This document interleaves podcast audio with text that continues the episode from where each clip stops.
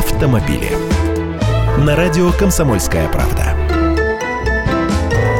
Здравствуйте. Громкая новость из соцсетей про какие-то шпионские пиксельные камеры в столице, которые скрытно по ночам устанавливают прямо в светофоры, чтобы потом штрафовать водителей, оказалась выдумка, естественно. Сейчас полно всякой чуши, и чем дурнее вброс, тем больше в него верят.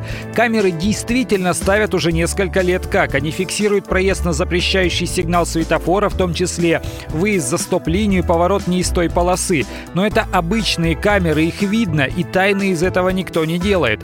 Что касается камеры штрафов, то выезд за стоп-линию перед светофором действительно наказывается штрафом 800 рублей.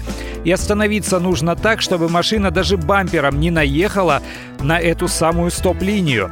Проезд на запрещающий сигнал светофора – это не только красный, но и желтый, а также поворот по стрелке, если она не загорелась зеленым. Это уже одна тысяча рублей, но тысяча только для первого раза. Повторное такое нарушение в течение года грозит лишением прав на 4-6 месяцев, если поймает за это гаишник, или штрафом в 5000 рублей, если попадетесь в объектив камеры.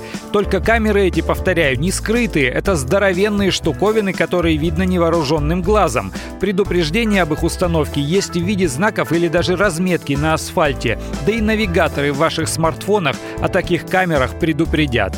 Я Андрей Гречанников, автоэксперт «Комсомольской правды». С удовольствием общаюсь с вами в программе «Дави на газ» по будням в 8 утра по московскому времени. Автомобили.